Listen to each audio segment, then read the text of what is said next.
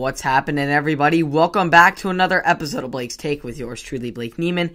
And neither Oregon or Oregon State was going to have any part of the FCS upsets this season, as they made blight work of their undermatched opponents, starting with the Beavs 42 to 0 blowout victory over the Idaho Vandals. They came out looking like every bit of the 23 point favorite that they were favored to be, scoring touchdowns on six of their first seven drives with that big of a lead. The defense could have just eased up, but, but they didn't, bunkering down and not allowing the Vandals to post a single point for their first shutout in 13 years. Oregon State finished with 10 tackles for a loss, led by Riley Sharp and Kyrie Fisher, who had two each.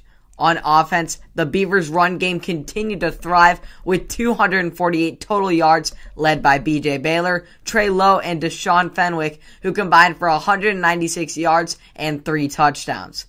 Through the air, Chance Nolan continued to be efficient, completing 74% of his passes for 175 yards and three touchdowns. It got it's got good to feel good for the Beavs uh, with a winning record going into conference play. In fact, it's the first time in six years that the Beavs have a record over 500. Oregon State now just has to win four of their final f- nine games to become bowl eligible for the first time since 2013. But the road sure won't be easy, as next week they have to head to the Coliseum to take on USC, somewhere the Be- somewhere the Beavs haven't won since 1960. But who knows? Beaver football is already making history in 2021. Why not make some more?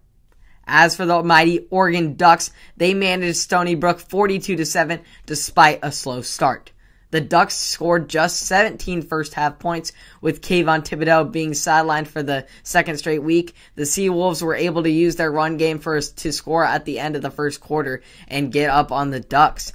Yet, when the D line got pressure in the pass game, Verone McKinley took advantage with two interceptions down the stretch that prevented the Sea Wolves from clo- closing in on the Ducks' lead.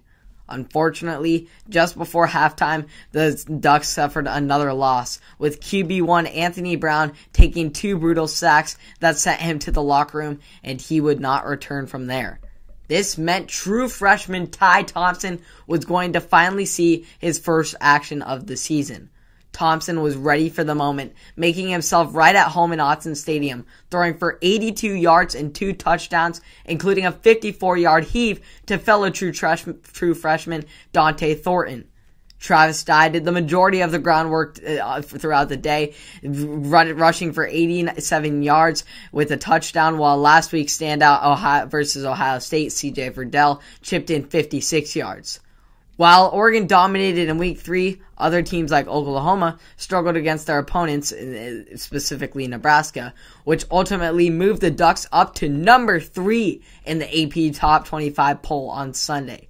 This is the first time the Ducks have been ranked this high up in the poll since their national championship game run in 2014 and the national attention will just keep rolling in for the Ducks as next week's conference opener against Arizona will be televised through ESPN.